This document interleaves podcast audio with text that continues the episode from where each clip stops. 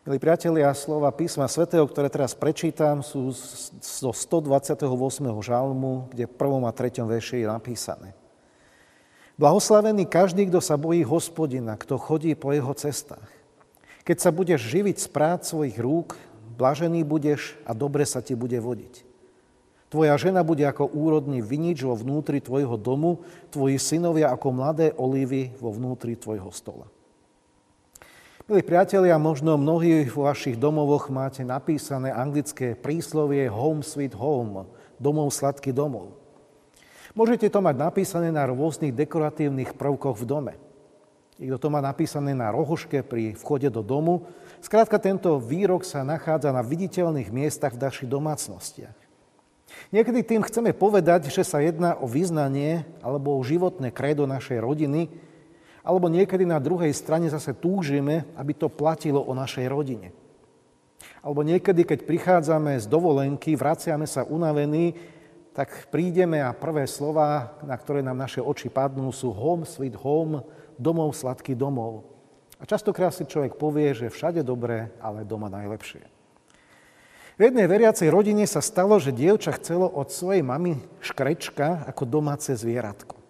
A mama, mama jej povedala, žiadny škrečok doma nebude, jedine vtedy, ak by ti ho Pán Boh z neba poslal.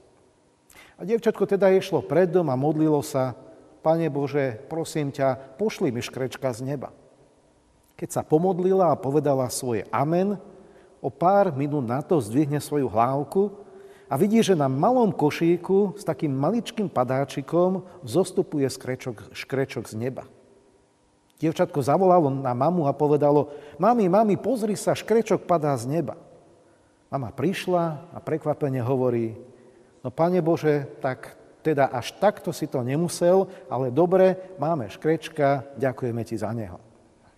A tento príbeh sa skutočne stal vo Švédsku. V jednej reality show hovoril dospelý človek o tom, čo ako mladé dieťa navystrájal so svojím bratom. Jedného dňa si zobrali košík, dali do neho škrečka, spravili padáčik nad košíčkom a posielali si ho na balkóne. A potom prišiel veľký vietor, ktorým škrečka odniesol. Celé detstvo mal však traumu z toho, že takýmto spôsobom zabil jedného malého škrečka. A zrazu do tejto reality show zazvonil telefón, volala jedna dospelá žena. Porovnali si dátum, roky, kedy sa to stalo a tá žena do telefónu povedala. Ten padák so škrečkom, to bola odpoveď na moje modlitby a Boh si použil túto situáciu na to, aby som ja dostala svojho milovaného škrečka. Ja neviem, milý priateľ, čo na padáčiku priletí k tebe, ale chcem ti povedať, že Pán Boh sa o teba postará. Boh je pripravený ti poslať, čo potrebuješ. A práve keď sme si čítali tento dnešný žalm, ktorý hovorí o manželstve, tak ti je ochotný poslať manžela a manželku. My často, ktorí sme už v manželstvách, tieto problémy neriešime, ale riešili sme ich, keď sme boli my mladí a keď sme rozmýšľali, s kým vstúpime do stavu manželského. To boli kardinálne problémy nášho života, ktoré sme vtedy nevedeli vyriešiť.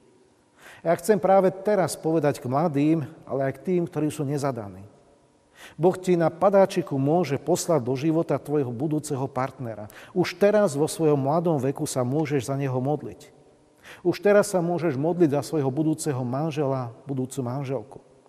Možno roky prejdú a nič sa nebude diať, ale zrazu príde ten moment, kedy si uvedomíte, že patríte jeden k druhému. A keď sa budete spoločne rozprávať, zistíte, že aj tá vaša polovička sa možno niekoľko rokov modlila za svojho životného partnera. Pretože to nie je jednoduché vstúpiť do manželstva s hocikým, založiť si rodinu a mať s ním svoje deti, pretože rodina môže byť na jednej strane veľkým požehnaním, ale na druhej strane aj veľkým utrpením. A preto ti Pán Boh, ako keby tak obrazne na padáčiku, mohol poslať hocičo, za čo sa budeš modliť a čo ti on podľa v svojej vôle chce dať. Pán Boh robí svoje zázraky rôznymi nadprirodzenými spôsobmi a pošle nám mnohé veci. Ale iba vtedy, keď kráčame s úctou, bázňou a pokorou pred Pánom Bohom, sa dostaví výsledok z tej Božej strany. Čo je krajšie pre rodiča, keď má fungujúcu rodinu? Keď sa môže tešiť zo životných úspechov svojich detí, byť im oporou, aj keď sa nedarí. Aké radostné to je pre deti, keď vedia, že ich rodičia majú radi, že im môžu dôverovať, že majú pre nich slová pochopenia aj pomoci, keď sa im v živote niečo nepodarí. A preto žalmista hovorí, hľa takto dôjde požehnania muž, ktorý sa bojí Hospodina. Díva sa na blaho Jeruzalema po všetky dni svojho života a uzri synov svojich synov. Amen. Pomodlíme sa. Pán Ježiši Kriste, my Ti ďakujeme za to, že Ty si Boh, ktorý sa dotýka našich životov, našich srdc. Ty prichádzaš do konkrétnych ľudských situácií. A ďakujeme Ti za naše manželstva, za naše manželky, za našich manželov. Ďakujeme Ti za naše deti. Ďakujeme Ti za to, že naše rodiny môžu byť priestorom, kde Ty chceš byť oslávený a vyvýšený. A veľmi sa modlíme v tejto chvíli a myslíme v modlitbách na všetkých tých, ktorí ešte sú nezadaní a hľadajú si životného partnera. Modlíme sa aj za mladých ľudí, ktorí rozmýšľajú, s kým majú vstúpiť do manželstva.